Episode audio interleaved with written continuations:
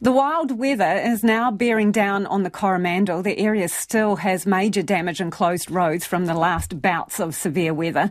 Civil Defence Controller Gary Towler joins us now. Gary, how is it looking where you are, please? Hi, Lisa. Yeah, well, we are, uh, the rain that Northland and Auckland um, have or are experiencing is uh, coming our way. We've possibly got another, just looking at the radar, maybe another three or four hours of the intensity of it before it passes through. Uh, so the, we've got multiple slips right across our um, local roads and our state highways. These some of them are small, some of them are just a few rocks, but the driving is the issue now, as well, of course, as our um, ongoing land instability. We've passed a milestone today, Lisa. We've um, we've had our entire annual rainfall uh, today of 3.5 metres already this year. Wow, that's not something you want a prize for, is it, Gary? So, in, in terms of communities, are there any areas that are completely cut off? You mentioned some some road slips. As at the moment, no, there, there isn't, but we expect once this passes through and we can get to some of those sites, there will be surface flooding which will temporarily isolate some of the communities. More likely the northern um, half of the Coromandel, where we've got you know, many isolated uh, communities.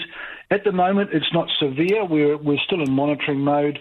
Um, it's just a, a big, big deluge over you know quite a short period of time. Most of the rivers and everything they're still under you know the alarms have gone off, but they're not intense. We're getting about 40 mils an hour, which we can cope with at the moment. But it's the aftermath. It's tomorrow and the next couple of weeks where the, we, we're just going to get these ongoing slips, which we have had um, pretty much every day. They're just new ones or old ones expanding, and that's going to be the issue for us. It's land instability.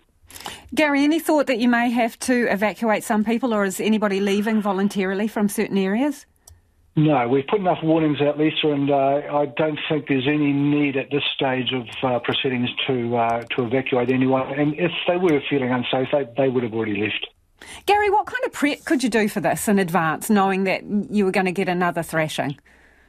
So what happens is, I mean, it's, um, we've got very experienced roading crews, and they move gear around to the areas where we um, anticipate that there could be issues, and these are the normal flooding and slip areas, um, you know, along both the main state highways. We do quite a lot of comms, and uh, we have community. We we have 30 community response groups, and these are little groups in each community that we communicate directly with, and so we gave them good warnings. And um, once again, we're we're dealing with possibly the experienced residential communities of Coromandel rather than a lot of visitors. So hopefully um, the resilience pays off in these cases.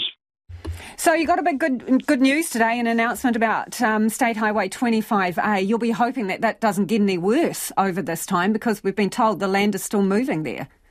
It is. It's very fragile up there, as is the whole Coromandel. And um, yeah, so it is a great announcement. At least there's some certainty. It's not the best because we've got another summer of um, of quite difficult travel ahead of us. But at the same time, it, it's it's it's good news that we are going to get a result. And um, yeah, let's just fingers crossed that uh, the engineers can weave their magic and we get a nice bridge. Gary, before you go, any specific messages you want to get out? The message today, Lisa, at the moment is driving. If, if, you have to drive, please take care. There's debris all over the place, there's surface flooding all over the place, and uh, uh, just prepare for delays. Best of luck, Gary. Thank you again for your time. That is Civil Defence Controller Gary Towler on the Coromandel there. They're just getting hit about now, but the worst is still to come for them.